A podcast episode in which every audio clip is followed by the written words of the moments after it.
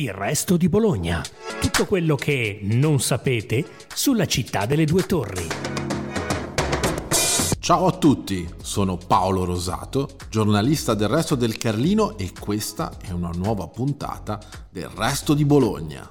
Noi dal Comune stiamo lavorando insieme ad Autostrade sul progetto del passante di nuova generazione, che è un progetto complesso, molto integrato, eh, che ha tantissime opere eh, addizionali, non so come chiamarle, ma insomma che eh, servono alla mitigazione all'inserimento della rete stradale nella città, quindi sono opere a verde, sono opere richieste, eh, come è noto, principalmente dal Comune, quindi è un progetto estremamente ricco. È stato effettivamente ricco, ma di ostacoli, il percorso del passante di Bologna, dopo una serie di curve arrivato alla fine del tunnel, come ricordato all'inizio di questo podcast da Valentina Orioli, assessora alla nuova mobilità intercettata a Palazzo d'Accursio, ormai i cantieri veri e propri dell'allargamento di tangenziale autostrada sono imminenti per un 2023 che ribollirà di lavori ai primi vagiti.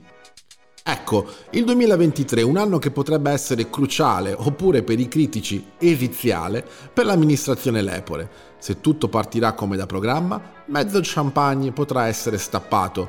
Poi ci sarà la gestione dei cantieri però, e lì ci vorrà tanto cuore e tanta pazienza da parte dei cittadini. Ma avvolgiamo il nastro in avanti. Ecco tutti gli appuntamenti nodali per le infrastrutture e le grandi opere nell'anno che è appena iniziato.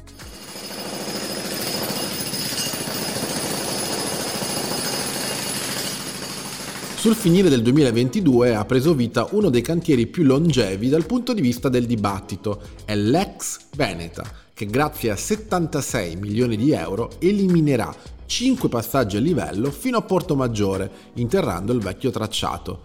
Il completamento dei cantieri è previsto per il 2025. A marzo, invece, dovrebbero partire senza ritardi i cantieri della linea rossa del tram, una lama nel burro della mobilità bolognese che collegherà Borgo Panigale al Cab e a Fico, passando da una via Indipendenza che a fine lavori, tra il 2026 e il 2027, sarà pedonale. Malgrado la contrarietà dell'attuale vice ministro dei trasporti, Galeazzo Bignami di Fratelli d'Italia, sembra proprio che il tram sia pronto a partire con le sue ruspe, come ha confermato sempre Valentina Orioli.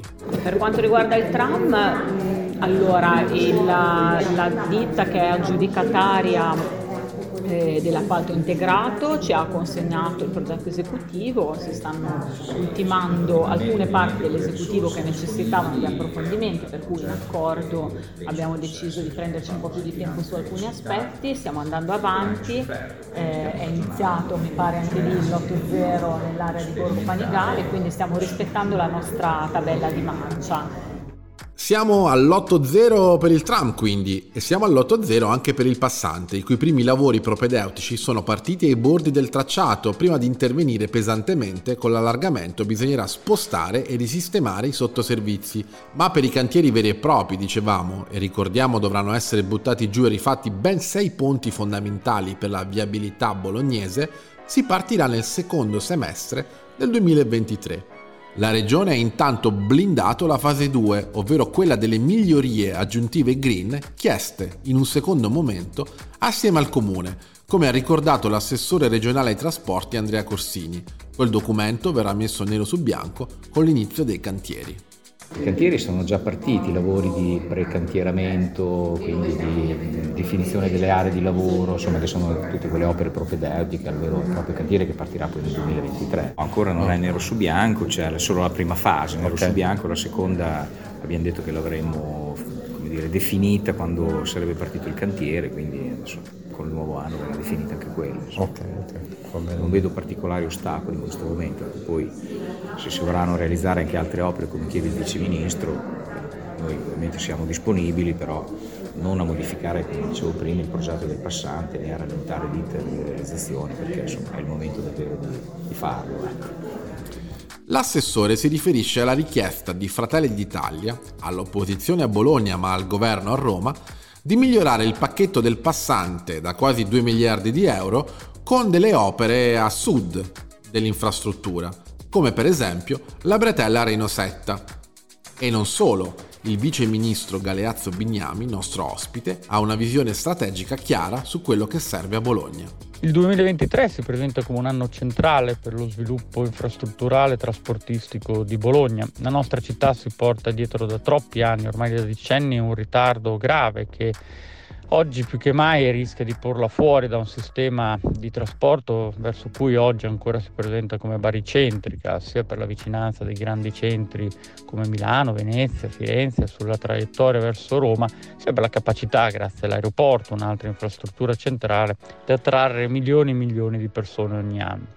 Al di là di come la si pensi di queste due opere, al di là del fatto che effettivamente poi queste si possano realizzare, penso soprattutto al tram, Credo che comunque Bologna conoscerà da qua ai prossimi anni uno scenario importante, uno stress test, se così lo vogliamo chiamare, che dovrà effettivamente essere sopportato dai bolognesi in primo luogo.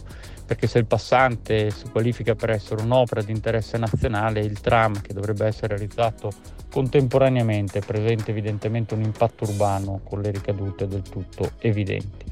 Questo ci preoccupa, ci preoccupa soprattutto perché nel 2026 si completerà quel PNRR e da quell'anno ci sarà un pre-PNRR e un post-PNRR. Se Bologna saprà essere all'altezza di quelle sfide si presenterà, come sempre stata, come una delle città più attrattive e performanti sullo scenario nazionale e non solo, ma se non dovesse riuscire a chiudere quei progetti quei cantieri, alcune delle quali ricordiamoli finanziate proprio col PNRR, rischieremo di essere spinti fuori da quella centralità che con la fatica e l'operosità dei nostri concittadini abbiamo saputo conquistare.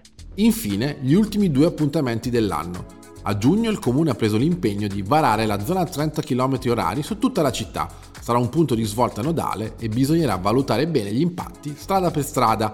E poi il People Mover, che non ha scadenze particolari, ma che potrebbe, con l'andare di una fase si spera continuativamente positiva del suo funzionamento, varare una quarta navetta di supporto per garantire ai flussi turistici una migliore copertura. Si vedrà, intanto Bologna si prepara all'onda lunga dei cantieri. Grazie per averci ascoltati. Seguite ancora il resto di Bologna, il podcast della redazione del Resto del Carlino.